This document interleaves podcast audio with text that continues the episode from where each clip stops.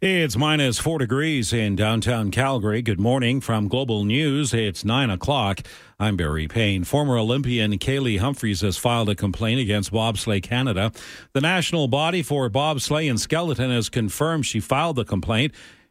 She stepped away from competition last October before the World Cup season began. She said that the break was because of the investigation.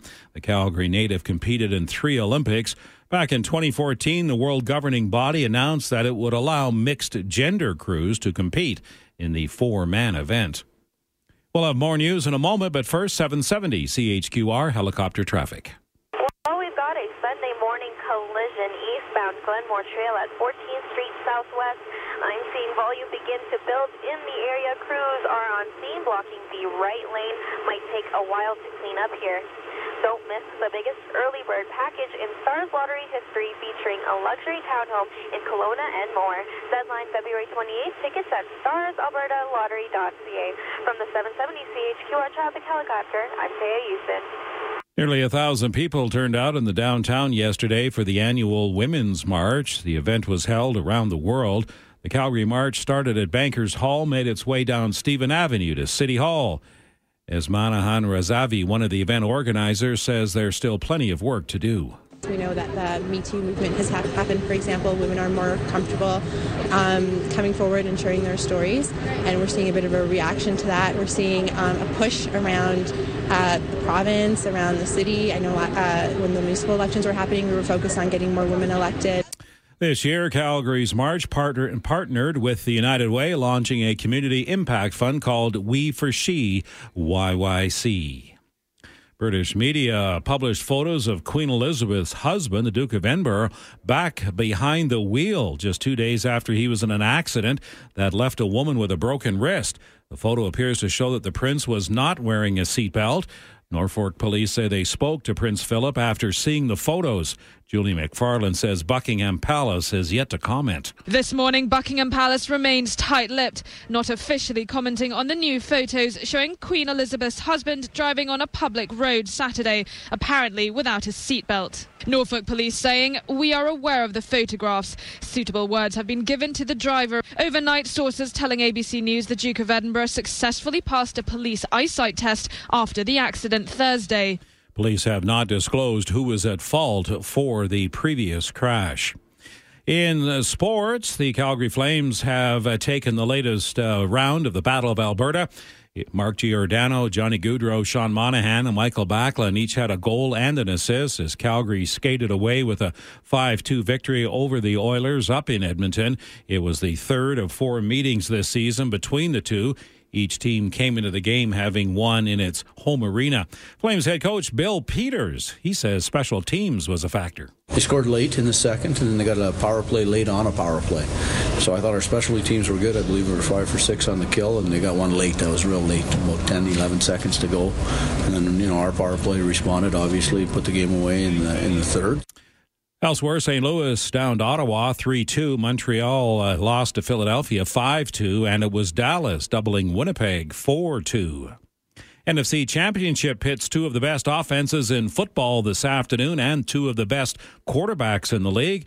Drew Brees and Atlanta takes on Jared Goff's Los Angeles Rams. After that, the Kansas City Chiefs will be looking to put an end to the, what they when they host the New England Patriots in uh, Kansas City this afternoon. The coach quarterback combination of Bill Belichick and Tom Brady will be playing in their eighth consecutive conference title game. Calgary weather, sunshine, three today, down to minus seven uh, tonight. Tomorrow, sunshine and zero. Right now, it's minus four. Breaking news when it happens. Our next scheduled news at 9.30. I'm Barry Payne.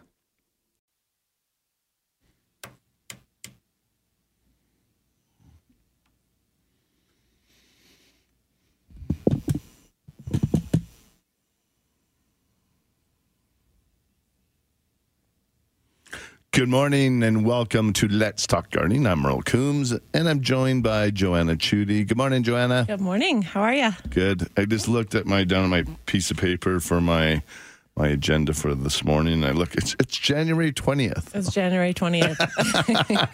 I feel like our deep slumber is almost over. Holy man! Gonna wake up, start slapping your cheeks. It's almost springtime. No kidding. Yeah, no, uh, yeah, you feel it already. We got all our seeds in. Yep. Um, we got our West Coast seeds and our Wild Rose Heritage seeds all arrived. For the most part, we're still getting drabs and dribs of some of the ones that weren't quite ready, so they should all be uh, filled right up. But Nice. um, definitely, people have the urge to go out there in the days like this when the sun comes out. That's so true. There's so many calls coming in about gardening classes and what's going to happen in the springtime. I'm like, hold up, hold up. It's still January. Absolutely. and just so you don't, so people know what you're up to. You you work with the uh, Uh, society. I don't know, if sure, society, but work- it's for the Alex. The Alex, yep. So the Alex um, is a organization in Calgary that um, helps people with their health, and I work at the Food Center, which is a really cool place over on. awesome center. Yeah, it's beautiful. It's a really welcoming space. People join together. We learn how to cook. We learn how to grow food. Um, we eat together, and it's just a really awesome place to build community. Yeah, no, it has a great feeling, good karma when you feel when you walk through there in the door. It's on 17th Ave, and Joanna has definitely spruced it up a bit down there. She's uh, yeah, I love it. It's yeah. uh, it's a fun place to be. Yeah. Yep. So if you're if you're down in that neck of the woods, stop by and just have a look around. And uh, they're always looking for donations and help Yeah, or whatever else. Absolutely. We have a very robust volunteer program. Yeah. And you can bet once spring hits, even before, the gardens will be a busy place. Yeah, and if I know Joanna, she will have uh, some projects on the go. Oh, if you my goodness. Move, Yeah. You want to move some rocks or something? Oh, yeah. Yeah. C- Come on by. Yeah. Come see her. She'll, she'll get you going We're on that. always busy. Absolutely. And uh, a, a friend of mine from the past, haven't seen him for quite a while, but uh, we got Graham Bond had sent in, uh, and he always sends in photos. If you watch Global News in the morning, he sends in photos um, and different things. So he just sent in a picture of a cactus. And Graham, I don't think you've transplanted this since you got it. It's in the same pot. And somehow it's thriving. Oh, it looks beautiful. Three Well, feet tall. It's Yeah, gorgeous. in a six inch pot. Yeah, So it's like the when you go to the you know you buy a little tiny gift cactus. It's still in that same pot, but it's taller than his window now. Yeah, so I did respond to you to you, Graham. But how I would transplant that is, you know, that moving foam or some of the foam that you get um, when you get a package. I would just wrap it tightly in that, and then you can hold it and just have another person help you out, and then I'd pull it out of that pot. And then and slip it into a. I'd probably go an eight or ten inch pot. And when I responded to you, I recommended that if you uh, I would add some other little plants around the bottom, add a few succulents, a couple other little cactus, sort of create a little cactus garden with one big one like that as the feature. But definitely just to anchor it, because I imagine it's getting a little bit top heavy in that pot as well. And uh, and uh, you should do great. And I noticed that you have a, a very good ficus in the just in the side of the picture. It's looking very healthy as well. So nice job. So, anyways, and he and of course he sent uh, a message over to our good friend uh, Peter Watts who passed this week, and uh, a lot of people sad, and there's been lots of tributes. So uh, again, and Graham Bond just said, "P.S. Rest in peace, Peter. Was truly a nice person and loved his community and his work." And uh, and I truly feel the same way. Peter and I did a, a segment every two weeks. Um, just talking about what the show was going to be out that week, and it was always interesting. We we pre-taped it. He'd phone me on Thursday or whatever, and wherever I was, I've been places. One time I was on a fishing boat, or or at a trade show, or wherever. Yeah. and uh, we would do our little interview, and Oh, uh, nice. he always joked and. He goes, hey, it's almost like we knew what we were doing, and uh, so we always did ad lib it, but it was awesome. Like he, uh, He's a good man. very very good man and uh, truly will be missed and uh, so all the best and to peter's family and uh, in uh, in this tough time so. And speaking of tough times when you look outside it's good. today's gonna be a little bit nicer. Yes. a little bit of snow. So what do you do? What kind of gardening can you do in when you have weather like this Mm, that's a good question. Um, I would love to hear what our listeners are up to. Uh, right now, I'm so on the 30th of January, we're starting a kids' cooking and gardening class. And so the question is, what are they going to be doing in the garden? yeah Um, so we focus on a lot on um, what can you do inside, and that includes Absolutely. things like uh, planting microgreens, doing some sprouting. Um, learning about composting. Have you done? I've done some sprouting in the past too, and it's Yeah. so good. it's so easy. and It's those like so those little radishes and the Yeah. seed, like it's Yeah. so flavorful. You pull those out on your sandwich, and you just feel like, hey, I'm eating good. You're eating something green in the middle of winter. It's hard to source that stuff. And I know the garden center, you guys carry Mumm's, Yeah. the Mumm's brand. So there's tons of um, sources. I know you can get them at some of the uh, grocery stores, uh, like natural food Yeah, but stores. a lot of it you can just even use like the radish seed and Yep, stuff. You just let it sprout super up. healthy. Yeah, you literally just soak them and you rinse them um, and you keep them moist and then you pop them in the sun for the last few days to, to boost them up with chlorophyll. Yeah. That gives them their green.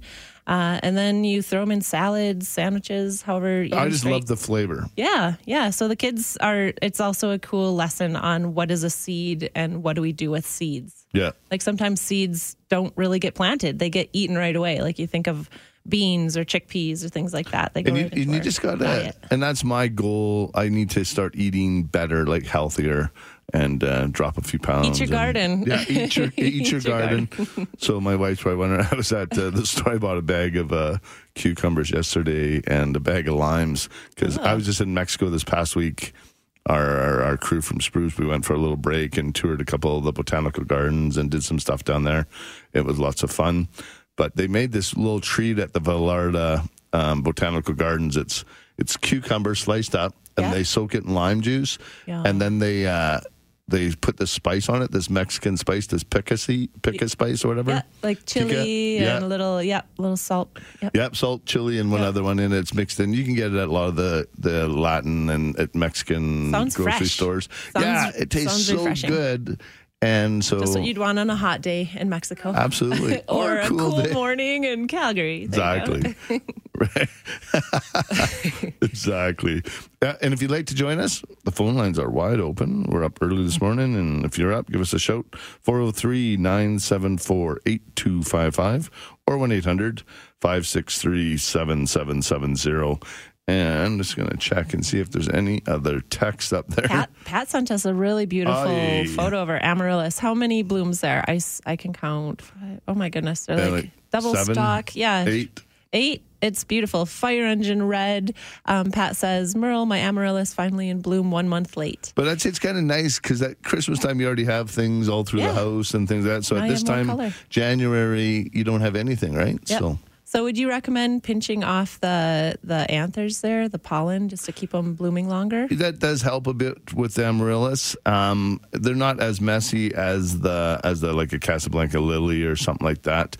But the main thing is when it's in full bloom like that, too, Pat. If you do want to pull it away from the window a bit, um, it'll ensure that put it into a cooler spot in your house, and because it doesn't need the sun right now, it will uh, it'll continue to bloom a lot longer. So Cool. Looks like it's in a in amongst sort of a jungle of a windowsill jungle. I see jade and orchids. Beautiful. Yeah, I know Pat has. Uh, he sends us lots of pictures, and you should see his yard. He's he'll share. He always shares pictures. Um, And seeds. yeah, and bread. gorgeous. Yeah, gorgeous stuff going on at Pat's place. So Yeah. and uh, I'm sure his neighbors enjoy a lot of that as well. Um, what a couple of things I wanted to chat about was. Uh, in this in this warm weather is a little bit of um, snow farming. Because we did get the snow and when it warms up like this it's a good time to to do that shovel it into those areas up against the house underneath your spruce trees. And you don't really want to do a lot of watering or anything really at this time. It doesn't really get into the ground anyways. Yeah. um, but what I would do is hose off. Um, if it gets that plus five, plus 10, hose off your evergreens and things like that just to get the dust off. And a little bit of water goes into the ground is going to be great for it. It's not going to hurt it or anything like that.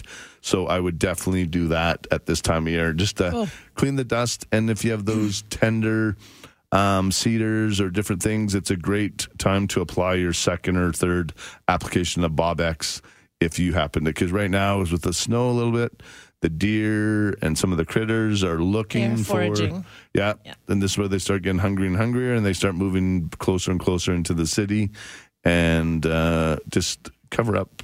Give Yep. your give your fruit trees a spray, especially your cedars, your your apples, your mountain ash, a lot of the willows, things like that.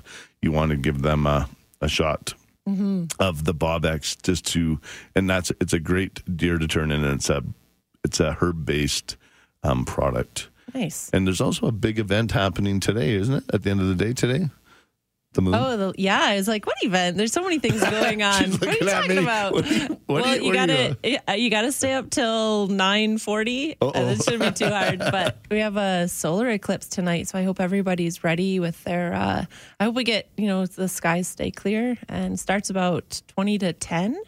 And lasts about an hour. So, yeah, full solar eclipse. are going to be exciting to see that.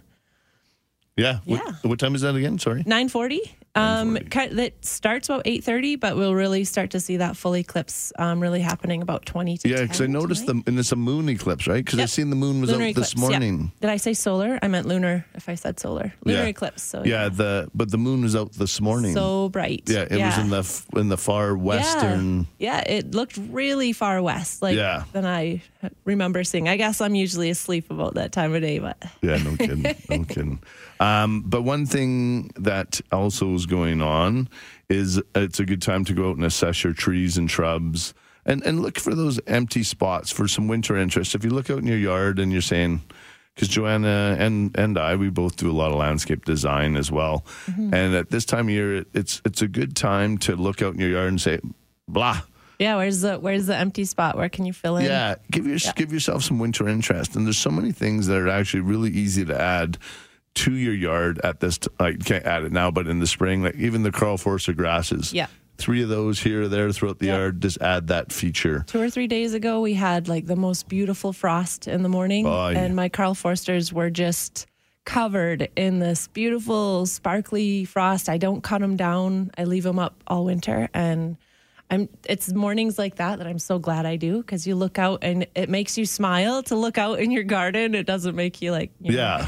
Wish for spring any Yeah. sooner it's like ah good Yeah, and the so- birds have been coming in and picking the seeds and so that's pretty cool to see too Actually, I my uh, my water feature's still going. I have my basalt rocks in the front yard. They're still going. I've left them Really? going all winter. Really? Hasn't stopped. There's Wow. a What there's do you- an what do you ice put in the tunnel. Nothing. Just, Really? Just the movement and the heat from the motor.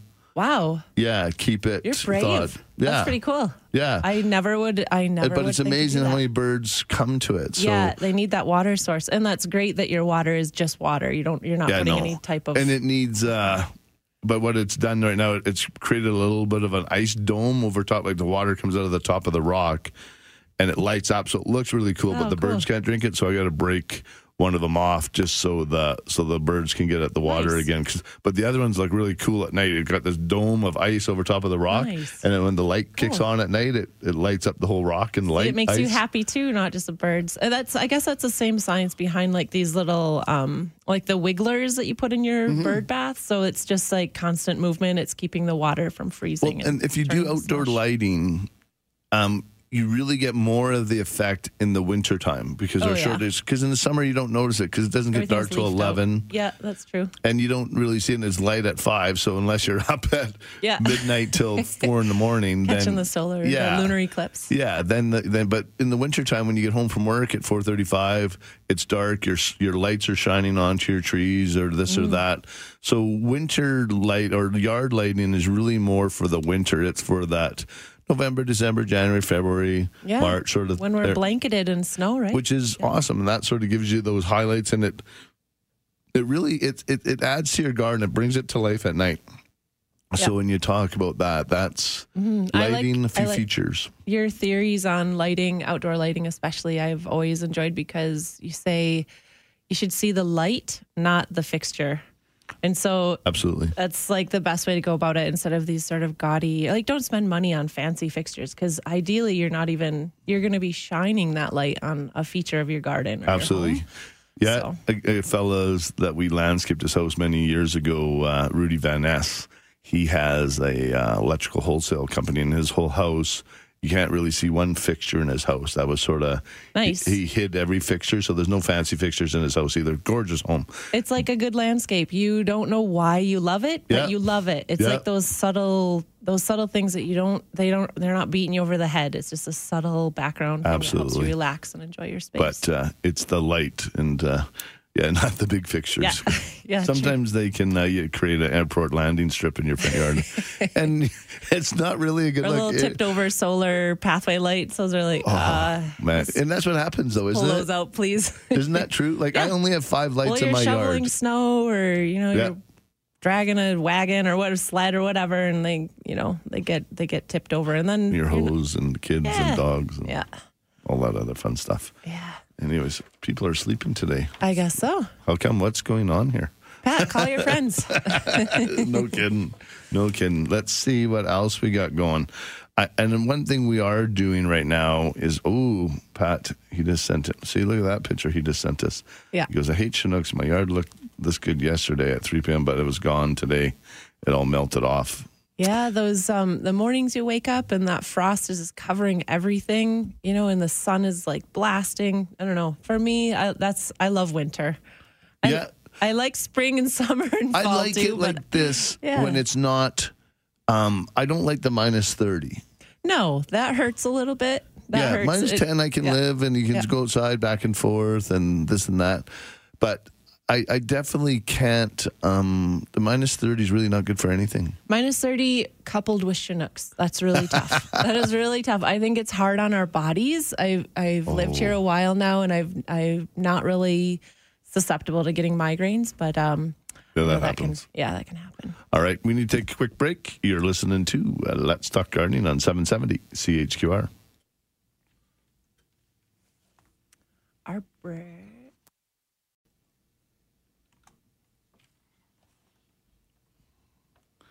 Let's Talk Gardening is brought to you by Spruce It Up Garden Center, where we have new shipments of tropical house plants arriving weekly. Great new decor and pots. Spruce it up, plant it up, prune it up. We got you covered. Love the new pots that are coming in. Um, We got lots of the new uh, indoor white pots. Oh, cool. And all different colors and shapes and uh, lots of the new modern styles and stuff like that. So Cool. we're really, uh, really, really looking forward to getting them all unpacked this coming week. So, and this is uh, that time of uh, the year where we get to unpack a lot of the new stuff that's come in, and and we go from there. And here we got Richard sent us a text from Lethbridge. Week three of my hydroponic lettuce garden helps me beat the winter blues. Love the show. But just looking at that feels good, doesn't it? Yes, it does. There's there's life. yeah. So and uh, there, I don't know, Lethbridge, Coaldale, that area, there seems to be a lot of. Um, it's great to see Richards doing this at home. I feel like there's a lot of commercial stuff too. Like I've- Absolutely. I've been noticing a lot of lettuces on the in the market space. Well, that's Um, what they have the Hot House in Medicine Hat area because they have Yeah, the, yeah. And they have their own gas is a big company, so they have the um, and it's the most sun in Mm-hmm. Canada is down there, and they also have the cheapest nat- natural gas. So, well, thanks for sharing the lettuce. Medicine Hat. absolutely. Good. all right, we're going to go to the phone lines and we're going to chat with John. Good morning, John. Oh, good morning. How are you? How are you today? Hi, John. I'm to mention I I kind of missed the uh, Saturday and Sunday mornings with uh, Peter. Yeah, I think a lot of people will definitely miss that. He had that little bit of, uh, I guess, local stuff that he could talk to you or the other folks on 770, and it was always nice to hear what you had for plans for coming, you know, days, Yeah. things like that. No, I enjoyed it. I look forward to. I'd see my phone ring. I'd see his phone number come up, say Peter Watts on my phone, and and I always looked forward to that uh, little segment we did, and uh, and uh, I'm definitely going to miss that. So Yes, and uh, you got new seeds coming in. yeah, we got they're all in in stock now, John. We got the Wild Rose Heritage seeds again, and then we have the the West Coast seeds. Um, so most of them all are in stock right now, and uh, and looking good. So. I guess you can't prefer one over the other. Um, well, it depends on what they are. They're both really good. They're both Canadian seeds. They're both grade A. Um, I, I do. I actually both of them. I really, I really like. It depends on what variety you're looking for. So, yeah, like they're Oh, both really okay. good. But the local ones, the Wild Rose Heritage, are grown, harvested here in Alberta. So, if I was to pick one, I guess I would probably go there. Yeah. All right, I gotta go, John. Sorry, I just gotta take a break. Do you want me to put you on hold, or do you? Uh, Are you no, that's good. Thank Okay. you very much. All Have a good one. Thanks, bud. Bye. No. All right, need to take a break for the news. You're listening to Let's Talk Gardening on 770 CHQR. It's minus four in downtown Calgary. Good morning from Global News. It's 930. I'm Barry Payne. Former Olympian Kaillie Humphries has filed a complaint against Bobsleigh Canada. The national governing body for bobsleigh and skeleton has confirmed she filed an harassment complaint with the organization. Humphries stepped away from competition in October before the World Cup season began. In an interview, she said that the break was because of an ongoing harassment investigation. Canada's military chief promising better support for members of the military who want to report sexual abuse. But Chief of Defense uh, General Jonathan Vance will not do away with a regulation called Duty to Report, which has been criticized by the Auditor General. Ontario and Quebec shivering and digging out of extreme cold and snow this weekend. Bitterly cold temperatures have prompted Environment Canada to issue extreme cold warnings. Some areas are in the minus 30 with wind chills. Calgary weather, sunshine here and a high of three, down to minus seven tonight. Uh, tomorrow, sunny and zero. Right now, it's minus four. Breaking news when it happens. Our next scheduled news at 10. I'm Barry Payne. Welcome back to Let's Talk Gardening. I'm Merle Coombs. I'm here with Joanna Chudy, and we are talking gardening.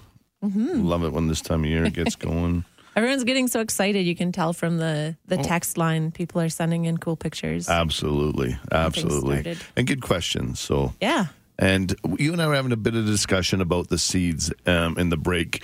Um, the Wild Rose Head, he mainly specializes in a lot of the veggies and yeah. and definitely peppers and yep. lots Squash, and lots everything. Lots of heirloom stuff. And his packages you can't beat, like because you can zip seal them. Yeah, like, you don't have to cut them open and then mess with tape. I love them; they're so functional. Like, yeah. they're just, and you can tell too. Like they're they're opaque, they're silver, they don't let in light, so you can yeah. tell he knows what he's they're, doing. They're foil, yeah, yeah. they're perfect. Yeah. Um, the West Coast um, have a great variety of flowers, and and they have some things, other veggies that he doesn't have. Yep. So I think the combination of both, I feel I got the two best um, for Western Canada for our region that. Um, will give you everything you need to produce great produce. Yep. Um, and there really is a lot of different grades of seed, and that's one thing I've I'm learning through the process of of going like bringing in better quality, looking for food, and things like that. So the like I said, either one of those, but I think the wild rose definitely I tip that to them on the veggie side. Yeah. And but he is he's gonna have flowers next year. Oh, he's working on exciting. It's but it's oh. quite a ah. process. He gets because everything has to yeah. get certified, right? He gets it, he grows it, saves it, has to get inspected, has to get certified. He's been planning a while. Like uh, oh, like the that. guy he just works his. um, that is a field trip I want to take one day. Is to go down and check Absolutely. out his space. That's a good idea. It it this just from the seeds that he offers, it looks amazing. Like Richard um, texted in from Lethbridge, and he's right down where Wild Rose Heritage seeds come from, and he's growing Siberian tomatoes that he started by hydroponics this month, and they're gorgeous. The plants are three feet tall. I don't know how what you're doing, Richard, but you definitely have green thumbs. Keep and, it up, eh? Yeah, keep going. But to have a seed called Siberian tomato yeah, shows no, an Alberta couple, grower. Yeah. Like, you know, you might not find that from a seeds coming from a Some of ours say area. that. Yeah, no, the the wild rose, he has some that are like Siberian or they say something like that. Yeah. But I remember we used to have when I was the head grower at Sunnyside, we we we grew our seeds, but we had Freddie, the painter, who used to do all our painting at the garden okay. center there. Yeah. He'd bring us these Siberian seeds every year, okay. and we used to grow them. We call them Freddie's oh, Freddie's right tomatoes. Nice. That's awesome. But they were these Siberian tomatoes, and then he would save and harvest a bunch of seeds for us, That's and then cool. we would grow them on and uh, and sell them at when, cool. when Sunnyside was One thing up. I love about both companies and the fact that you're sourcing a lot of um, seeds that are open pollinated and yep. heirloom. I can save my seeds from those. From you know, I'll let uh, let some things go to seed, or or save some um, as we're you know cutting up squash or tomatoes, and I can save those seeds. So I know that doesn't help at the garden center bringing in sales, but for those of us um, who like to save seed and share and come up with those stories like Freddie's Siberian yeah. tomatoes, you know, eventually they'll become Joanna's Siberian tomatoes or you know that kind Absolutely. of thing. And, so. and, and, I agree with the seeds. It's good to do a lot of the sharing. And when we're talking about, we're going to do some house plant shares at the garden oh, cool. center and nice. do more of that community yep. and seed share. But and the and potatoes and certain things, I think people end up with a lot of problems when you're not yes. getting the good certified yep. seed potatoes, things like that. You end up with a lot of problems and diseases. And make sure you're sourcing you know, properly, Absolutely. and and you can do that uh, checking out Wild Rose right. on West Coast. Let's talk to Suzanne. Sure. Or Susan, not Suzanne. Good morning, Susan. Good morning. Okay, I've uh, it's kind of late for this question, I suppose, because it's about my pond, and now now it's covered. But so you have a water feature that you keep running. Yes. I didn't know you could do that. I didn't know you could do that either, so I thought I would try. Oh wow! So what it is is I have uh like you know the it's a I have three rocks uh, um and then I have a reservoir underneath them. It's so you know like those kiddie swimming pool, but this is actual uh, little reservoir for for this, and and the rocks sit on top, and the reservoir in the ground is filled with water, and I have a pump in there, and it pumps the water up three tubes up each rock, so there's a hole cut in the rocks, Oh, um, right down the center, drilled down the center. They're called basalt. Um, oh and- yeah, those things. Yeah. yeah, and these are about two feet high, Oh wow! and they have LED lights in. 'em. But I've kept it running all winter, and I just I go fill it up every few days, and because it does the ice builds up, and sometimes I have to knock the ice off the top just so the birds can get in there. But it's been awesome. Like, and right now I got an awesome ice feature at night, and with the LED lights, it lights it up in the front yard. So I have this glowing ice feature. oh, that's really nice. um, Yeah, Sounds it's. great. I didn't think of leaving it, and I just thought I would. I would try it, and because I have it hooked to a, a light switch on the on in my garage, I can just flick the switch if it gets really really cold. If something happens, I can just flick it off.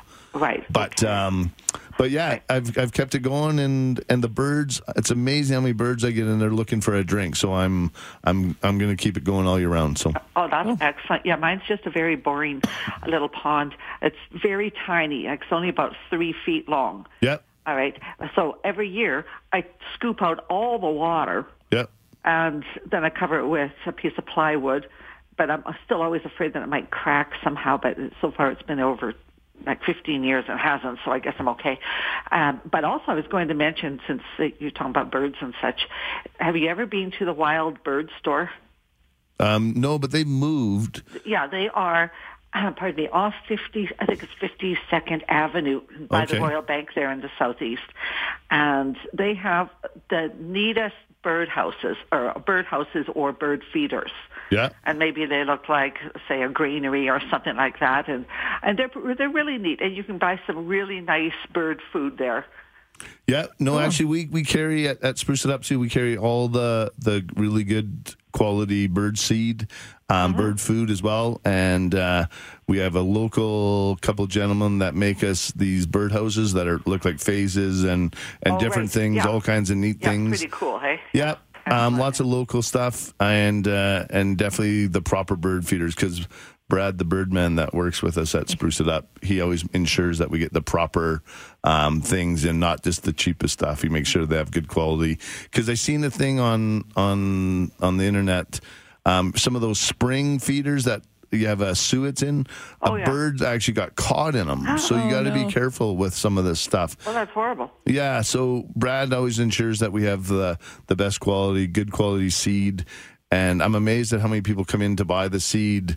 Um, because it's just it's good quality. You're not wasting any. It's not the cheap stuff like you get the big bag for ten bucks, but I know half those, of it. those ones are no good, and they also give you lovely plants growing yeah, below I was going to say lots Well, of weeds. it all ends up on the ground, right? Yeah. Yeah, yeah, great. So, anyways, yeah. So we we definitely we carry all that as well, and uh, we definitely try to have the good quality stuff because I find birding and gardening go so close together. Absolutely, Yeah. yes, they do. And we have the we have some heated bird baths as well. So if people if you don't have the pond and you want to ensure the the birds get a little drink, um, Right. that's good for them as well.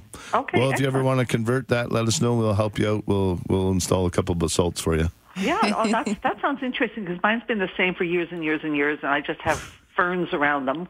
But that's I need something new and exciting. Let's Sounds change. pretty. Let's change it up, Susan. Yeah, get a Yeah. bottle rock in there. Change it up and spruce it up. That'll be my new thing. Oh, All right. great. All right. Thank you. Perfect. Thanks, Susan. Okay. Take care. Bye bye. I love that one. All right. Speaking of change up, we got to take a break. And I'm going to let Joanna talk in the next segment. You're listening to Merle on, on Let's Talk Gardening 770 CHQR.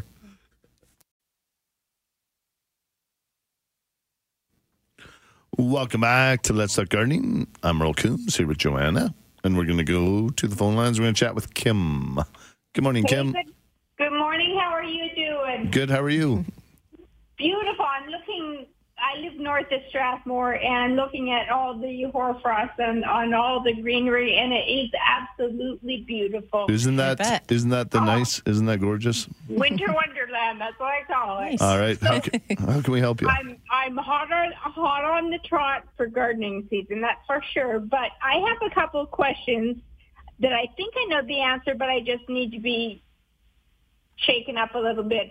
I've had on my mind wanting to move some cotoneasters and some nine bark, and the, they're maybe uh, eight eight years old Okay. and I know it's going to be a chore, and I know the ground has to be thawed, but I'm wondering what would be the best application when I'm digging them out once the ground is thawed and the weather is nicer.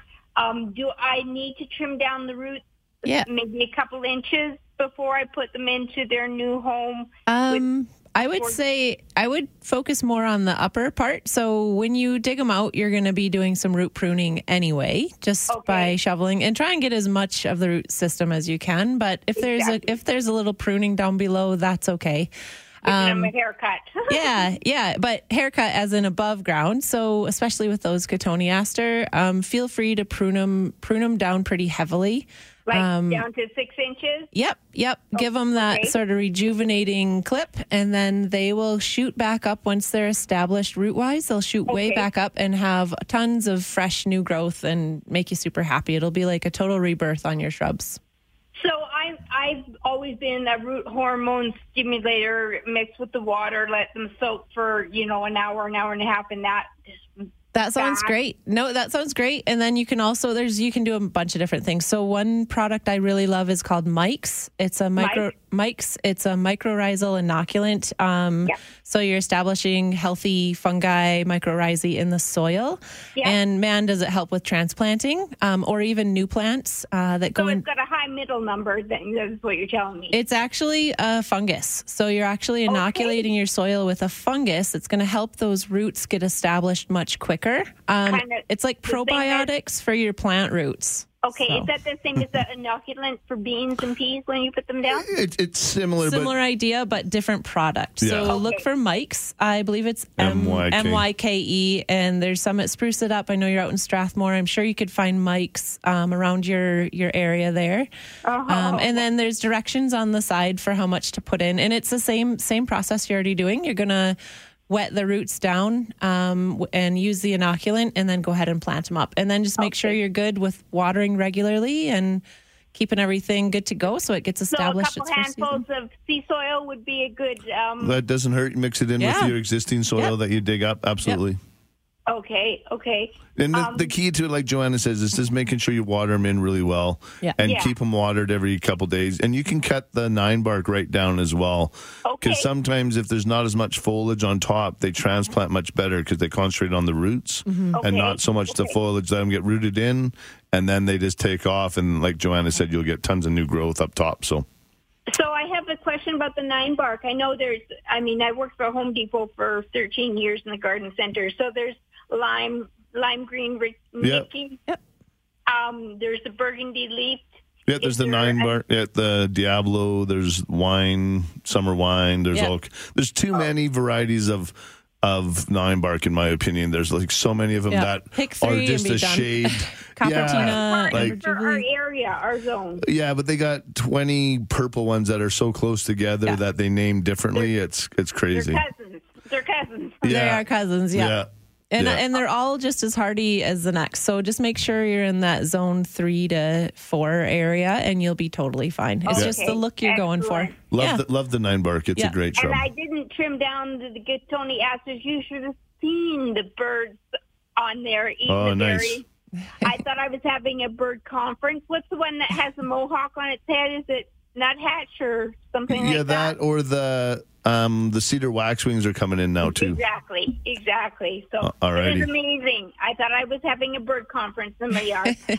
All right. Way well, to keep their habitat. That's awesome. All right. awesome. You Thanks, guys have Kim. a good one, and thank you so much for your information Yeah. and your show. It's wonderful. Some some people love their their um, girl flicks or the guy flicks. You know, the Oak Island, and my my flick my my disease is your show. Oh, what a compliment. That's awesome. thank you so much. Okay. All right. Goodbye. Take care. Bye Bye-bye. bye. I love Nice. that. Nice. Oh, such kind words from Kim. Awesome. Absolutely. And we need to take a break. You're listening to Let's Talk Gardening on 770 CHQR.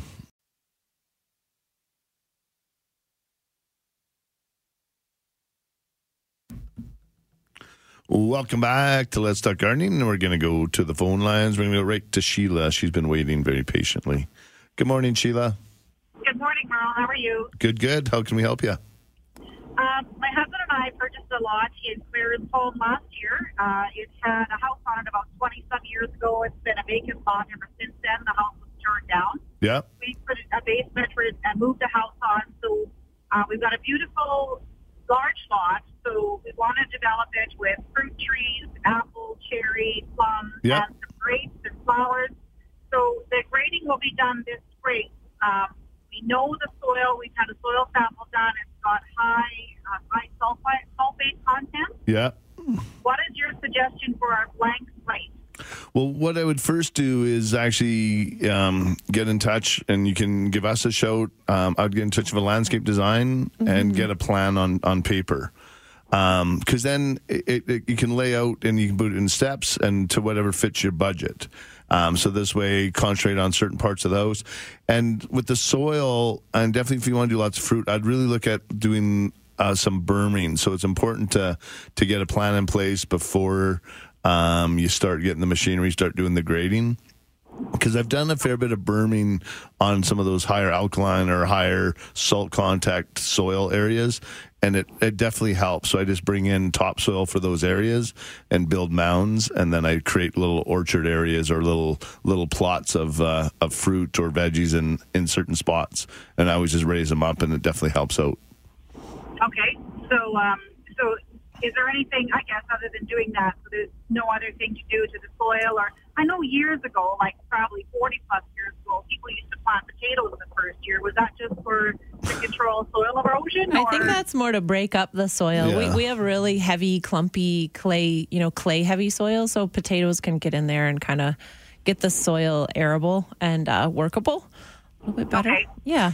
Yeah, it's um, yeah, it, it's one where it's really in the house is already. Like you said, you have it placed now. The basement was dug, and you and you got it in place.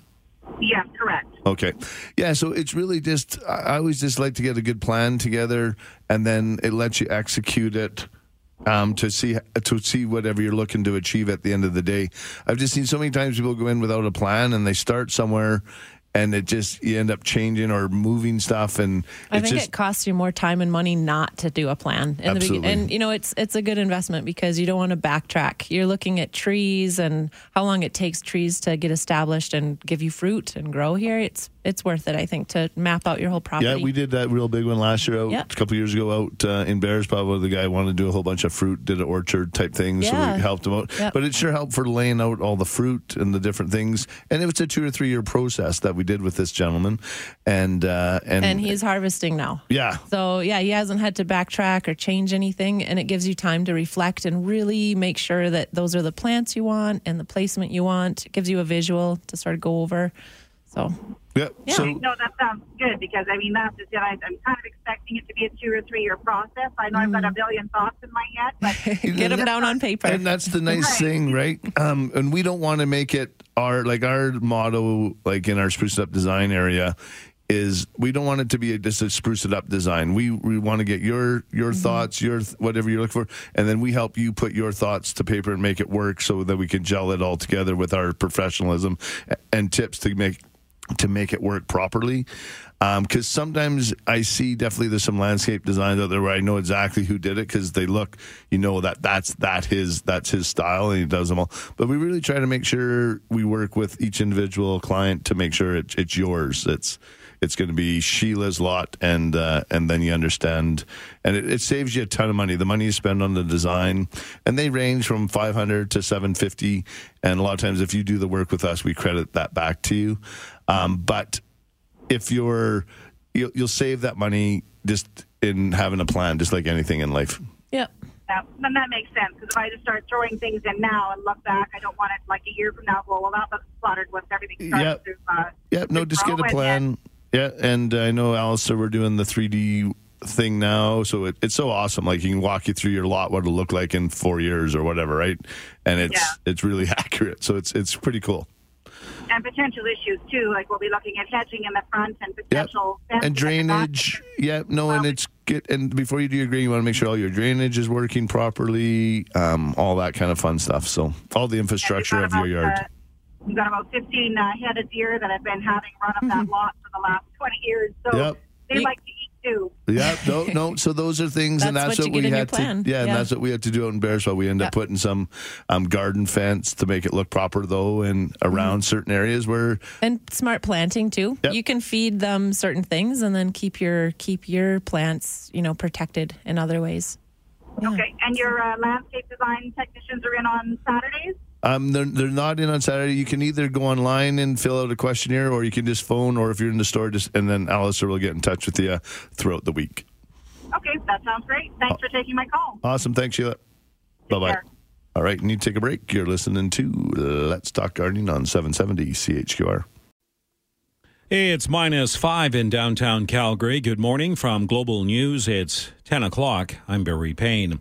Alberta's United Conservative Party says it has found no proof to support allegations of fraud and bribery during a Calgary candidate's nomination race.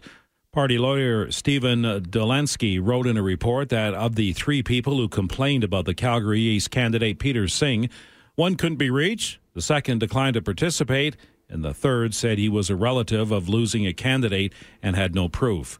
During the nomination, one UCP member went to the party executive with accusations that Singh had used her credit card without her knowledge to sign her up to a party membership.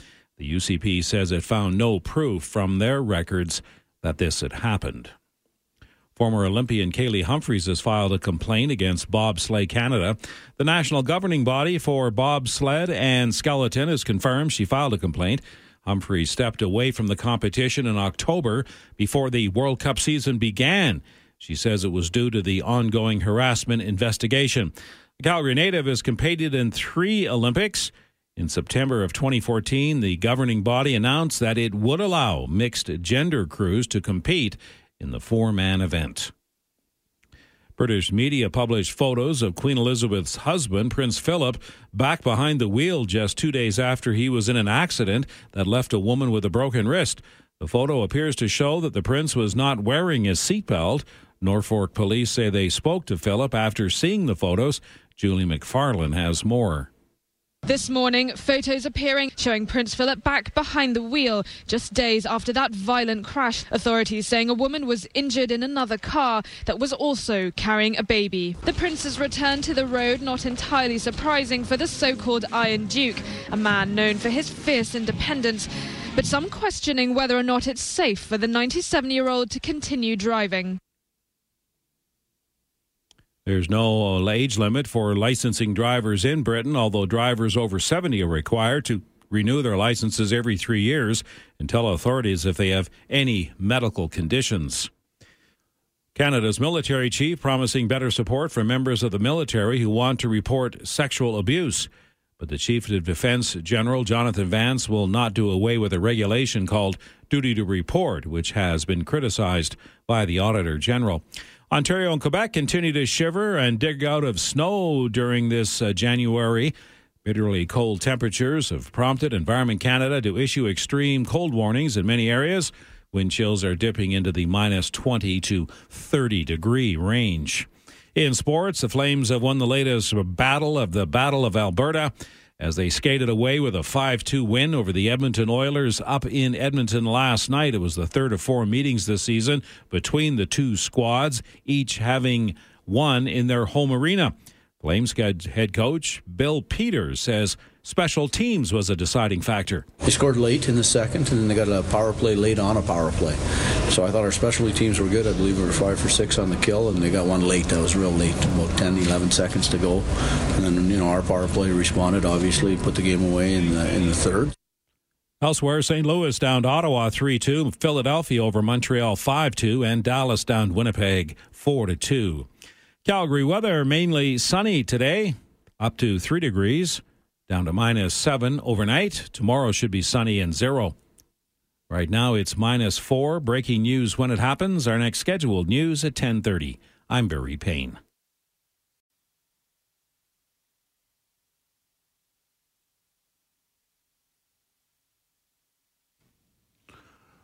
Welcome back to Let's Talk Gardening. I'm Merle Coombs, and Joanna Chudy has joined me today. And do, do you have any text you want to read? Or do you- Yeah, yeah. There is one here um, that says they want to um, basically do a little debris and vole prevention by limbing up their spruce tree. So they're wondering when to do that and how to do that. And um, I know you have thoughts on limbing up trees. Yeah, yeah, I'm not a big fan of, of limbing up your spruce trees, but there's certain applications where near pathways or different things like that. It, it You definitely. get them up enough to get the lawnmower underneath if Yeah. you're so lucky to have grass that grows there. Um, but yeah, I think uh, this time of year is fine, right? Yeah, no, You're out, absolutely. the, the sap isn't going to start to uh, If, flow and if you're doing quickly. it, don't try and take the whole thing at once. Cut them all to about six inches. And leave the the six inch stump there, and then go in closer and cut it the second Mm-hmm. As time. the Make two or three, on? or even right away. You just Okay. make two cuts. Don't try Okay. and if you try and cut it like that, you get that heavy weight on the end. It'll, It'll tear. yeah, and then you're damaging your tree Yeah. trunk. So, So, yeah. and if it's a bigger job than you think, you can more than happy to to give a an arborist in town a call or give us a, a call at Prune It Up. We'd There be more go. than happy to get just out there. Just be sure you really want to do that because you're Yeah, not going to get those. off. Yeah, they won't come back. So make sure you really, really, really. and I've seen it done tree. well where and, and sometimes people want to create a little sitting area underneath their spruce tree or something. Yeah. Um it, it, it just it has to be done a certain way like and Yeah. you just got to be like you said otherwise it's Yeah. they don't grow back tomorrow. So Yeah, that's true. all right, let's go to the phone lines and uh, we're going to chat with Ken. Good morning Ken. Good morning, young feller. Good morning, young lady. How are you? Good morning. I'll How- take that. how, how can we help you? I want. I tried to grow tomatoes last year. I thought I, I just not getting the fruit that I want. I don't know if it's the plant. I don't know if it's the the placement of the plants itself. I don't know what the heck. And I what are don't you know- growing them in? Where? What's uh, what's your spot? Uh, I've got them right on my deck, and it gets uh, well mid morning from noon on to about six thirty, seven o'clock sun. Well, So that's pretty good, sun. Yeah, good exposure. Yeah. How about your soil and your and the pots and that? Do you think they're big enough? I think they're actually really big. I, Okay. I think they're about 16 inches across. And are you swapping um, out your soil from year to year? Uh, yes, I am. Yes. And you're I'm using swapping out potting soil or the like a heavy Vegetable, vegetable that says for Yeah. tomatoes and Yeah. whatever. Okay. Um, it sounds Maybe like it's a variety of tomato I'm growing. I don't know. Are you starting them from seed or are you are you buying the plants? Little plants, little plants. Okay. And what type are you trying to grow? Well, I tried the beefsteak, and I think I got six tomatoes out of one plant and two out of one. Okay. Cherry tomatoes I tried, and I think I maybe got maybe a quart of quarter the uh, about a half a gallon of those. Okay. And do the plants stay nice and healthy looking throughout the summer, or do they get kind of yellow? kind of yellow. Yeah. So I'm going to say you're probably not feeding them enough. They are oh, heavy Oh, okay. feeders. Um, so I almost feed every feeding, um, and just with a good tomato food or even a 15, 30, 15, uh, 20, 20, 20, a good all purpose food is just, just feeding them something. And in a big pot like that, it's important to water all the way through. So on those hot days, fill it right to the top and you'll see it even bubble sometimes Yep, um, yep. f- keep filling it up so it comes right out the bottom. Because if you don't, only half the root system is being used because the bottom half will die off if you don't get the water down to the bottom. And that's what I see happen quite a bit with people with big pots. They don't fill them right to the top so the water goes right through and, and only half the root ball. And you're trying to support that lot bigger plant with only a little bit of root ball. One other I thing see. I could add is if you're pruning properly. So a lot of our plants are okay, they're looking really good, they're nice and green and bushy, but you want to get the suckers out, especially on tomatoes. I've so that- never I've never pruned them, so there Oh, you okay. go. Well, look up um, pruning techniques for tomatoes, and then you just, it's easy. When they're Yep. small, you just pinch them out. Um, they basically grow in the little connection point where the stem comes, meets the limb. Um, and It looks this like a little, hangnail on your yeah, stem. Yeah, it's just a little additional bit, and that you're going to want to pinch those because then the plant will focus all of its energy on flowering, which equals fruit for you. Ah, there you. I see. Okay. Yeah. Now, is there a s- a certain variety that grow better in Calgary than anywhere else? Or I Uh, mean, most of the time, like a beefsteak's a great one that usually works good. Like there's some Romas, like the sugar, da- like the, and there's lots of good cherry tomatoes. Mortgage lifter. Sugar love baby is a good Yep, one. Lemon boy, if you want to. Um, so I always go heirloom. They never fail. Heirloom? Heirloom. Just look up. Oh, There's okay. a zillion different kinds. They're beautiful. They're full of flavor. You, and you're not selling them or transporting them, so you're going to eat them fresh. And that yeah, flavor and we, is when we have all the heirloom varieties, like in the garden center in the summer, we bring in lots of different varieties of uh, tomatoes. Yeah. And the thing is, when you get your tomato and you buy it, and it's about six or eight inches high or whatever, you want to bury it and only leave Yeah. about eight or three inches up. You want to bury five inches into the soil. So you, Oh, you okay. pull all the bottom leaves off, the bottom five inches, and then you, you bury all that right to the leave about three three uh, levels of leaves above the soil, and that way it makes it nice and thick, and it'll send roots out from there, and you won't end up with an, a floppy plant. okay, because I know I want the bigger tomatoes because I like fried green tomato sandwiches. I Oh, yeah, no, and that's why it's really important to bury them deep. Um, Yeah. Because that way you get up with a really nice sturdy plant that's going to support that, and and you want to make sure you're also using a, a fertilizer with a calcium in it when, if you're growing the big tomatoes, Mm-hmm. um, Yeah. so you don't end up with the root with the end rot on them. So you just want to you can add a calcium supplement to it um, that we have. It's it's in the Evolve product range um, from Sheldon. also noticed on some of the tomatoes that I that I grew last year had a blemish on the tomato itself. On the bottom, Uh, yes. Yeah, That's- and that's rot, yeah. that lack of rot. yeah. That's the one that you need. You're lacking calcium. That, and that comes up from um, erratic watering, and it has to do with how the plant can absorb calcium. So, like Merle was saying, if you can find a calcium heavy feed, um, Yeah. that'll help quite a bit. And then just make sure your watering is really deep and consistent. And you should you should like say goodbye to blossom end rot. But it it it haunts pretty much every Calgary gardener that's trying to yeah, grow but, but if you start it right from the beginning, like feed it when it Yeah. doesn't look like it needs feeding. So many people wait. Don't let it suffer. yeah, people wait till it's it looks like it's like almost on the brink of death before they start feeding something. Start start a feeding process right from the beginning because tomatoes are fairly heavy feeders. And if you do it once or twice a week, you're going to have phenomenal tomatoes. 'Cause it sounds like you have a perfect spot, lots Yep. of light, good soil, good sized pot. So you have everything going for you, Ken. So with One these few thing, tips, though? yep.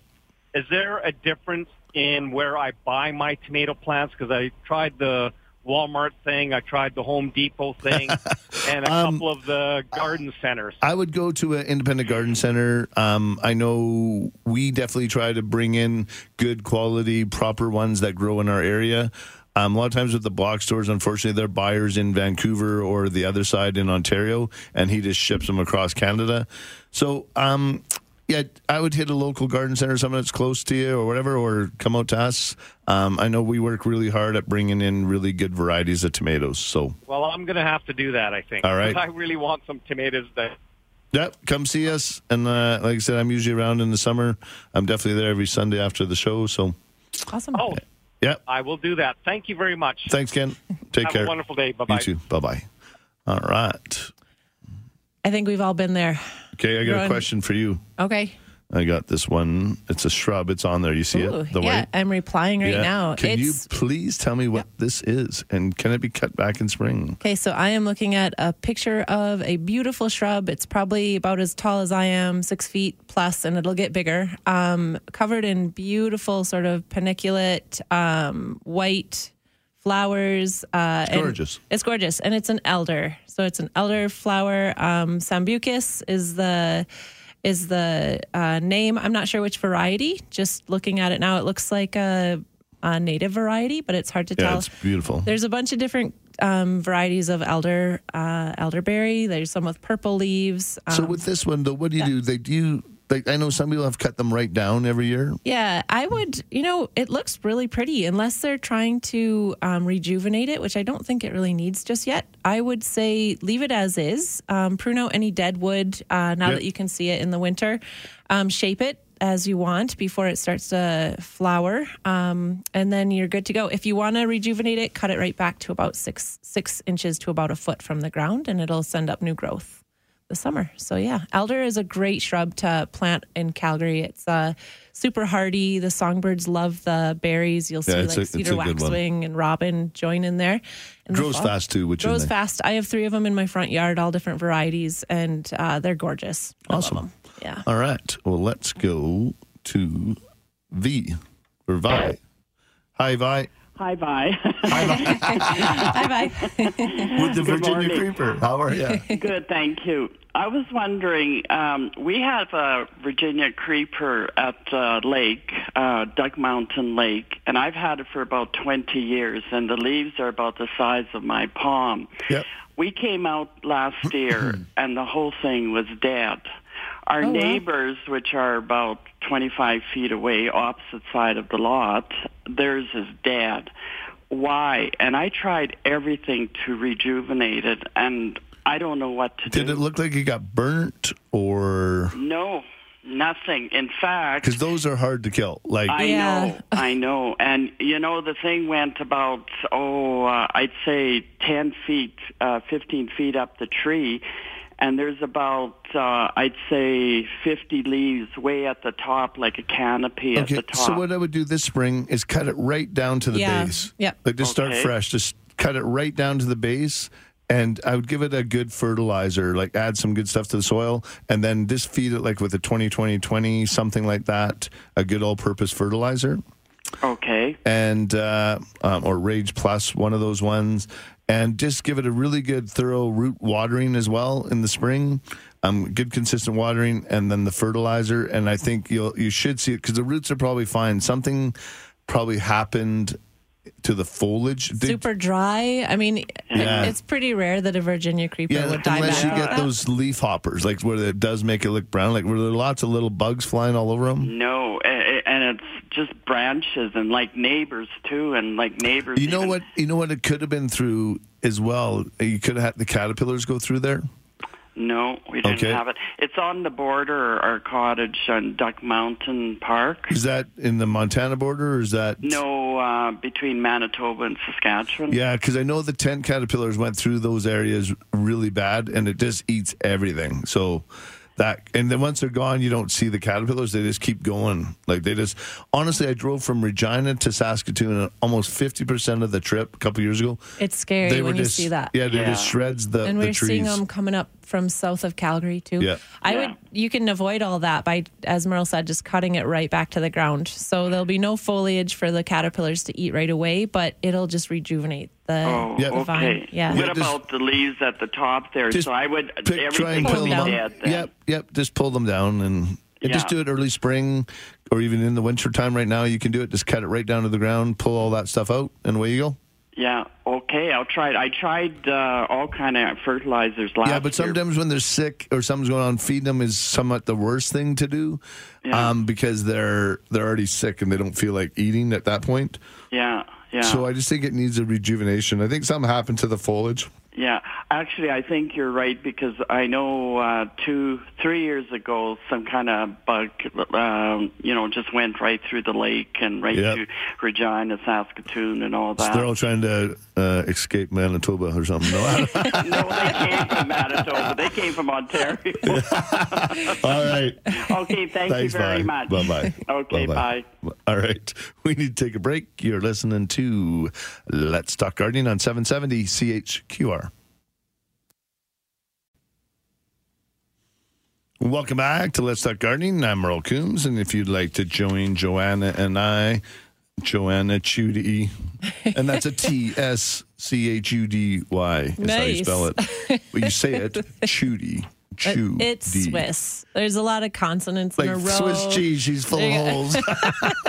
but delicious. Let's not. Exactly. exactly. Lots of plant knowledge coming out of Joanna. So Thanks for having me. It's been a fun morning today. no, I, I Great calls, great texts.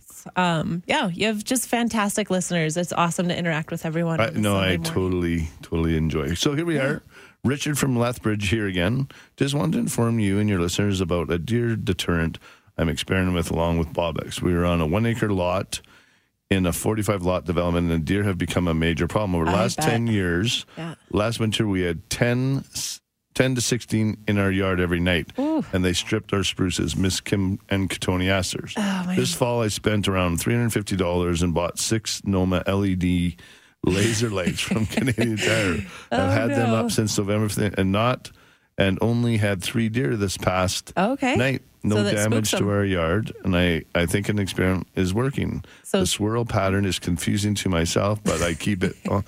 Actually, we sell those, so I'm going to take them left over from our Christmas display. Yeah. I'm going to move them to the Oh, deer okay, deterrent. they're the ones that Yeah, send out the, the colored laser, lights. yeah. Oh, okay. Oh, Yeah. wow. You know what? That's pretty interesting. Um, that beats putting out your husband's old gym shoes or like your I thought you were dog spreading your dog hair on the old underwear. I was going to say, wow. well, you're going for I think Uh. with with animals like that, you want to interrupt their their patterns. So if you're getting 10 to 16 a night in your yard, Richard, I feel so bad for you or did. Um, but it sounds like you figured it out. So squirrels, uh, rabbits, that kind of thing, um, prey animals, they tend to sort of follow their their patterns and habits. And if you can break that, consistently, they'll sort of go, uh, okay, maybe I won't come back here. But you know, keep on it because all it takes is is one that's not been around before. And uh, yeah, but once they get in, they'll eat they'll eat everything, even things they're not supposed to, um, like spruce trees and that. If they're hungry enough, they'll try. So. Cool. Christmas lights. There you go. Keep them, them going. Yeah, we're gonna you never have it- to take them down, Well, right? Yeah, no, exactly. Just, we got the lasers going, so we'll get those. All right, well, let's go to the phone lines. We're going to go to Brian. Good morning, Brian. Hey, Merle, how are you? Good, good. How can we help you? Well, it was always a pleasure joining, listening to you guys. Uh, Thank you. Steve and I are just, you know, doing our Sunday ritual of cooking. Nice, nice. Nice. Getting ready for the Um, Sunday dinner. Uh, yeah, well, we uh, we you know we cook for a fair amount of people, right? So Awesome. Nice. we're always doing meals and stuff. But my question is about cauliflowers because your uh, one Yeah. of the callers earlier, it is paramount where you buy your vegetables. Yes, it is. Yeah. And I'm not going to throw uh, you know a store under the bus here, but I was wondering, Merle, do you guys carry cauliflower? Because last year we planted 30, and we got three. The other Oh, 27 bolted on us, and the year before we had 30 beautiful ones. Yeah, And, uh, absolutely. Yeah, we have the cauliflower, we have the Brussels sprouts, broccoli. We carry a lot of those plants started and in seed as well. Okay, and when do you bring them in, Merle? Um, they be we usually start getting them in around the beginning of May. Um, maybe a little bit earlier on some of the stuff. It really depends on what the weather's doing outside. Right. Um, so we try and time it so that way it's useful for everyone. Like a couple years ago, like we we still had snow at the end of April, so we held off on some of the stuff. But some of those are quite hardy, like the cauliflower, um, broccoli. They can handle a little bit of frost. So those ones we they'll be one of the ones we get in the earliest as well. Yeah, no problem. It just it was really disappointing last year because we enjoy it, and again, you know, we see a fair amount of people. But part right? of the It was a season too. yeah part of the season Yep. was the bolting is It was um very hot and dry. yeah So plants are sort of going, I'm going to die soon. I better like flower. And that's why they bolt. Um, Okay. Yeah. So you got to get on them quicker. Maybe even try them in a cooler spot of your yard. Um, I don't know what else to say. Row cover on Well, stuff I like mean, that it's funny can though help. because I mean they need full sun, right? They do need full sun. Row cover helps with anything in the cabbage family, especially to Okay. keep the cabbage butterflies off. So that could help, um, depending on how you're watering and.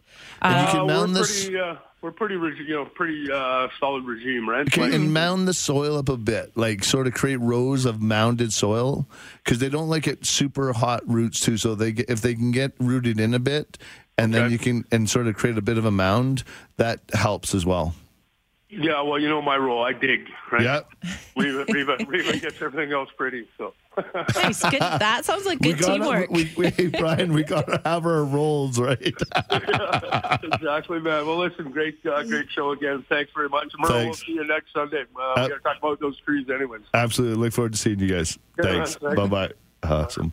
Yeah, they were they were actually in last Sunday. We had a chat. Oh, right on. in Cool. The, in the garden center. Very cool. Yeah. And 30 cauliflower, you guys know what you're doing. That's awesome. Yep. Yeah, Absolutely. It is sad though when you don't get you plant 30 and you hope to at least get 15 and you come out of well, there. it with was a it, it was a hard year though for a bit of that. Some of it is the soil. Yeah. It's creating your soil, planting them deep, deep enough as well. Yeah. Sometimes they don't get planted deep enough, and if it's real hot, and just a fair bit of water at the beginning for some of those bolting things, because Yeah. unfortunately you see the beets, radishes. I think that's um that's a hard one. I you know in the last 5 years you were talking about that with tomatoes too.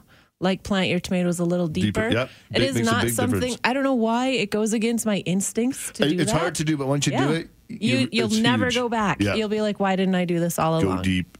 All right, we got to take a break. We got to go deep into commercials and the Oh, news. no. You're listening to Let's Talk Gardening on 770 CHQR.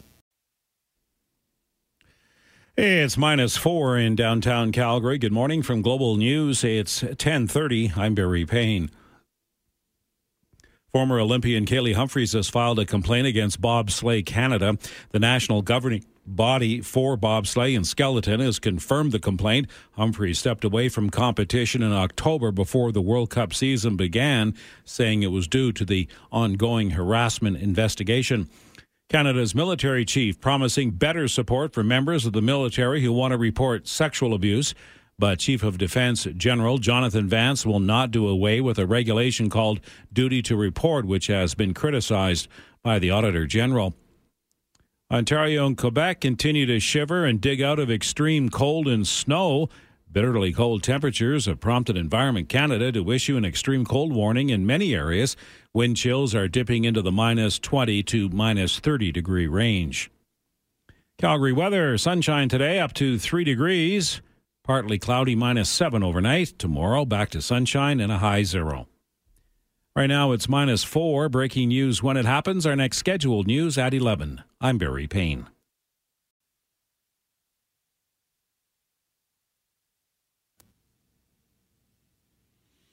Welcome back to Let's Talk Gardening. I'm Merle Coombs, and I'm joined by Joanna.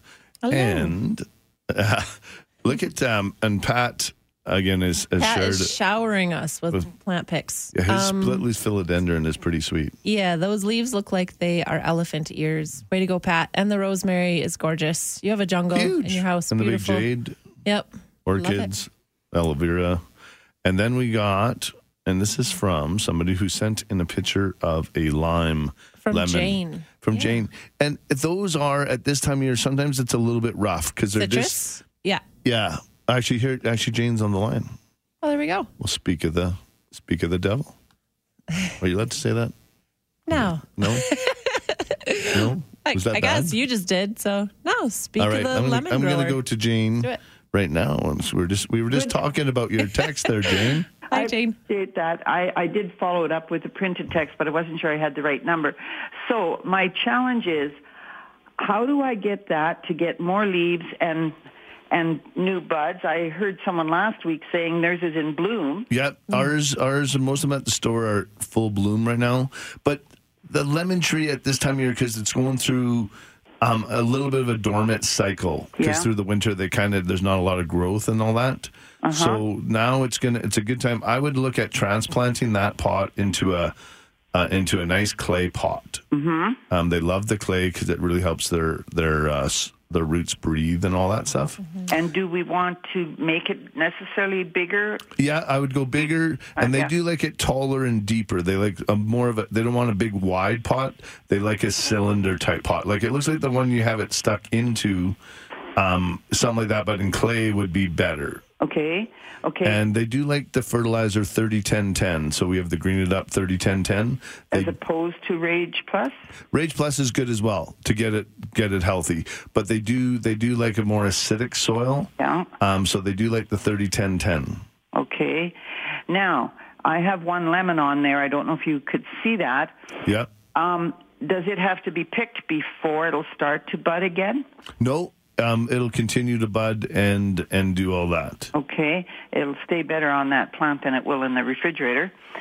And do I want to trim down that taller branch? I, I do. Like uh, when I would do that when you transplant it. Yeah. Um, it's a perfect time to even it up. If there's any dead branches in there, clip any of those off. Even it up a bit at that point. Right. When you do your transplanting, and then uh, and then away you go. We just got um, we have a whole bunch of lemons that's coming into the store, so Oh, I know they've been hard to get. So yes, I couldn't get them for Christmas time. Yeah, I know. We just we have a whole bunch coming this week. Yeah. Um, and then we also have some ones that are the duos of lemons and limes as well. Oh. So Okay, well, this is a Meyers lemon. If I got some more from you, would I put them into the same pot? Like I, I would just like- keep them individual. individual. Yeah, unless you're going into one really big pot. But I would just, I would just, they do like the taller cylinder type pot. Like if you go 10, 12 inches wide, Uh-huh. like 18, 20 inches high, something like that, because then you're good for a while.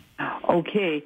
So all these they're not they're not dead, they're just bare. All these branches on here are all still green but Yep. not They're getting just any dormant? leaves, nothing. They will. That's what I'm saying. It's just changing its cycle. Now that the sun is coming up, we're getting more hours of daylight. It's going to trigger the plant to go into its growth period. Good. So How do I keep the leaves and the little tiny lemons as they form from falling? That's what happened to me this year. Um, uh, consistent watering. Mm-hmm. Yeah, Not, and not maybe overwatering. that's right. They Yeah. like to run a little bit drier. Yeah. because they're used to like they're grown in Florida and stuff like that, where there's not tons and tons of rain. It's quite warm and and, uh, and humid, but just a good soil, and that's why I, I really recommend the clay pot. They do love that. Right. Okay. All right. Now, a, a quick question about the rage and the and the thirty ten ten. It's my understanding that you don't use them together. That's they correct. Interact each other. Yeah. So what you want to do is, if it's in the unhealthy time like right now, um, you can definitely when you transplant is to stick with the Rage Plus until um, February, March, until April or something, and then you can hit it with a few times of 30, 10, 10 after that. All right. Okay. All right. Okay. Thanks for your help. You're very welcome. You can ignore my printed text that Yeah, came no, No, I they got came it. in. You got the right I, number, liked too. all your little emojis as well. So. Okay. um, and one thing is, and two, if you if you do if you are buying new lemons and you, and you transplant, when we do transplant, we do, we transplant for free at the store if you're buying your pot and the plant at the same time. So, Uh-huh. so a lot of time we'll do that for people. All righty. All right. Great. Thanks for your help. All right. Thank you. Bye-bye. Bye, Gene. All right. Let's. Oh, Pat, look at that plant, eh? Man, oh Yep. man. Lots of great um, texted in pictures today. If listeners have an issue they're having trouble with, It's so or- much or easier for something us. they want to show off, it sure makes our day, and it helps us understand what you're, Yeah. what- how to troubleshoot for you. Um, or if you just want to show off your beautiful jungle of a living room, we'll take it. Absolutely. It makes my day. But right now, we got to go for a travel. We're going to travel all the way down to High River. What's going on, Mary? Oh, well, you're giving such great advice. I'm really enjoying it. I'm I'm kind of downsizing. How come? Oh, well, because I'm tired. I'm going to be 58. I heard that. 58. Awesome. I, yeah, I hear you have a, Turn the it big around, day. Johan. The big Mary's, when day's coming birthday? up this week, right? Huh? Yeah, a birthday's coming up this week, isn't it? End of the month. End yeah. of the month, yeah. End of the month. I rolled in, and they said, "Oh my lord, another girl! I'm so lucky they didn't throw me in a sandbox. Let the cat cover me up." That's only eight girls and three boys. Well, I know. I, I look I at. completed the family, and then they quit. Yeah. Are you the baby of the family, Mary? Yeah. Oh, wow. Yeah, that is awesome. and uh, I had a sister. Her second name was Joanna. Oh, really? And her husband used to tease her and call her Joanna Banana. I've heard that one before. Anyway, my this amaryllis is drooping. it's done. Okay. So okay. I put it in soil. Yep. Two of them together. Yep. Yeah. Anyway, now I want to try and keep it. Okay, so this. The last one I tried. So do I leave it in the soil and yes, let it let it let leaf it out. all yeah, let come it grow. down to nothing? Yep. So and cut the stems off. can. I leave it in that soil, or do I have to take those bulbs out? Um, you can do either or. I've heard of people doing both. I kind of like taking them out. And then I just spray a little bit of fungicide on them, let them dry right out, and then just store them in dried peat moss or dry potting soil. Uh, For- okay, for a dra- while? Yeah, and then hide them Yeah, in a cool, dark in, place in for a few months. down in the cold room. Yep. Yeah, and then okay, But and what's important I know right now when you- bring them up. Yeah, because you you had yours growing in water, right, or whatever. Uh, no, no, I, I, I didn't like that. They weren't working properly, so I took them both out yep. and put them in soil Okay. and gave them some little bit of. You told me water them, Yep. so I did. Warm rainwater, Yep. and then because I saved my water all all summer and all for all winter for all my house plants, and then uh, it just was.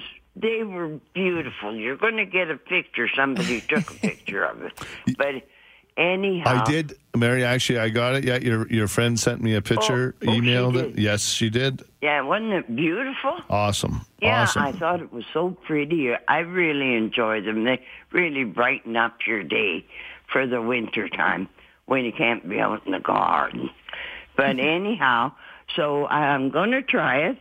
And then next year, if I'm still around, I'll let you know if I've succeeded. Perfect. Yeah. So right now, just let it grow for a while, Mary. Cut off the flower stems. Let the let it leaf out. Grow it like a normal house plant for a couple months here. Yeah. And then let it and feed it with the 15, 30, 15, something with a higher. I got that. And then let it go dormant in a Yeah. couple months, and then then do that thing that we talked Oh, about. okay. All yeah, right. but let but but let it die down eventually Yeah, to nothing. grow it for a couple months and then Yeah. just stop watering it. Like Okay. you, you'll get about six or eight leaves on it. Um, then grow it, like I said, for a houseplant for say three months here. Yeah. And then okay. just to stop It's in watering it. window. Yeah, perfect. And then to stop watering it, let it go dormant, let it dry out, pull all the foliage off after it's all died back. Oh, okay. Because all that energy goes back into the bulb, rejuvenates the bulb. They're huge bulbs. Yeah, Mm-hmm. that's They're and that's why nice.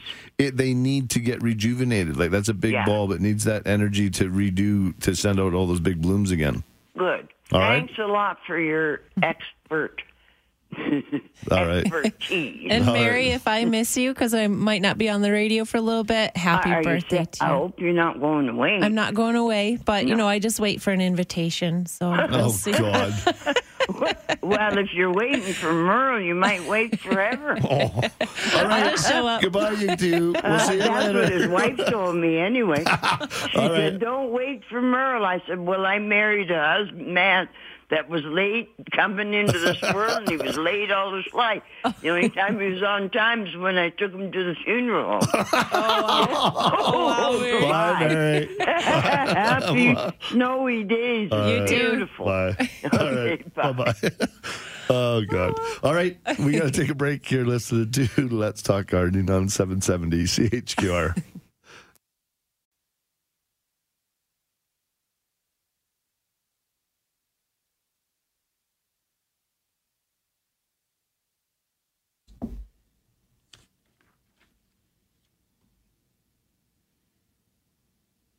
Welcome back to Let's Talk Gardening. I'm Merle Coombs and I'm here with Joanna.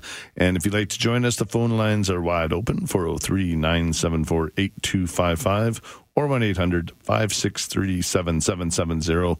And uh, we got a few texts. So you want to read a couple ones. of those? Yeah, let's go back um, in the archives here to like three texts ago from Dean. He is sharing a photo of some really nicely constructed cold frames. They're four feet tall in the back, so they're they look big. They look like they're on the side of a garage. Um, Yep. Great exposure, maybe a little shady in the summer when those trees leaf out. He's got a great setup, all gravel base, uh, growing in containers in there. It sounds like he has to stay in containers.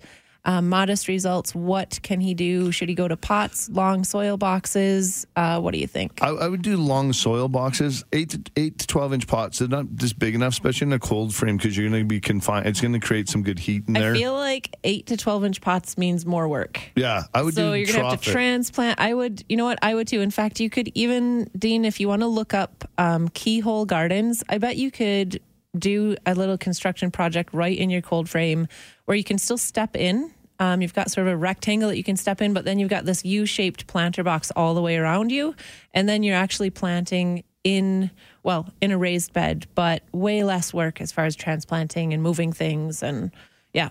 And you can, if you want to transplant from your cold frame out uh, into the yard or into your other spaces, you can just dig those plants up. But I just wonder, maybe his base is a different type of wood or something, or there's a reason why he's done containers. But Line it with some landscape fabric Yep. and then build with cedar. Cedar is your best bet. Um, it's safe, food safe and it's pretty rot resistant. yeah, or if you have to do pots, um, even just get some big 15 or 20 gallon Yeah. nursery pots. Come to the garden center and get Yep. some of the old tree pots, right? Yeah, Those work really well. absolutely. Yeah. And uh, I love that one. Just Mary, Mary's on fire today. absolutely. Mary is always on fire. Okay, and here's one for you. Good morning. I transplanted my hot peppers in six to eight inch pots. What can I do to make them begin to flower? Um, let's see. So, well, I would give them a little bit of patience. Um, Yeah, when, when still- you transplant, that's a good time to feed them again. So When I'm looking at the picture, I'm not getting that Uh, picture. um, have to go back. it just says good morning. Edge." I, I'm when I'm looking at those peppers.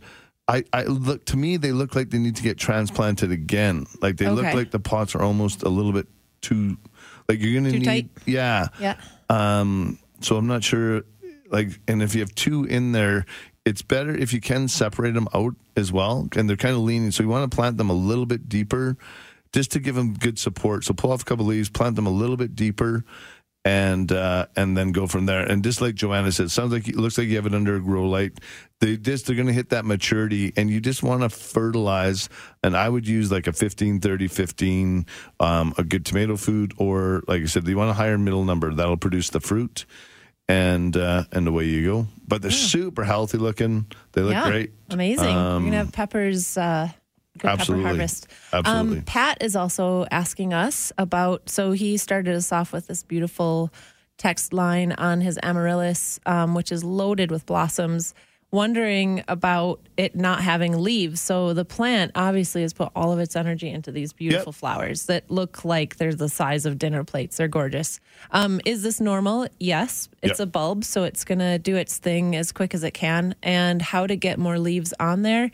Um, it, once it's done flowering, the plant just, Just let it grow. knows what to do. It'll start to send up leaves. You'll just see these little little nubs coming along the old stem, and then you'll have leaves before you know it. So, And as we told Mary, let it grow for a couple months. Yep. Three or four months, or even Yep. two to three months as a regular house plant, and then just stop water, let it go dormant.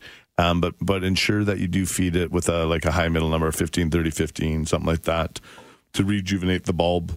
mhm, that's where all the energy goes. So Absolutely. For next time. And if you'd like to join us on the after the break, 403 974 8255 or 1 800 563 7770. You're listening to Let's Talk Gardening on 770 CHQR.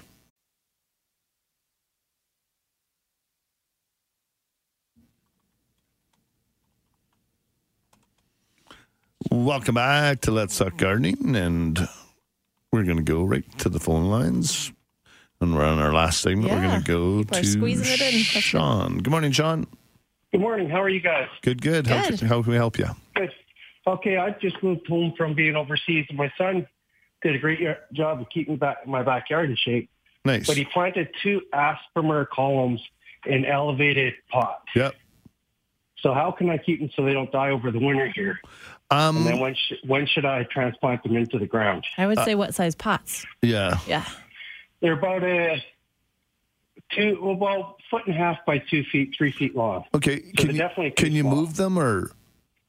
No, it's a built-in Oh, pot okay. that he built So on the just, side of the deck. just cover it with mulch and keep as much snow as possible on it. You just want to keep it frozen. Um, and I, I got a couple in big pots in, in our parking lot at the store. Um, some colorados because I used them as our as our middle centerpiece for some of our pots, um, but they still look healthy. If they stay frozen and that, that's fine. What hurts them is that desiccation over the winter. So Okay, just that's what I was- keep what I was piling snow, die, so. and if you can block the sun from them, like you might have to put up a piece of plywood or something just to block the sun on the pot.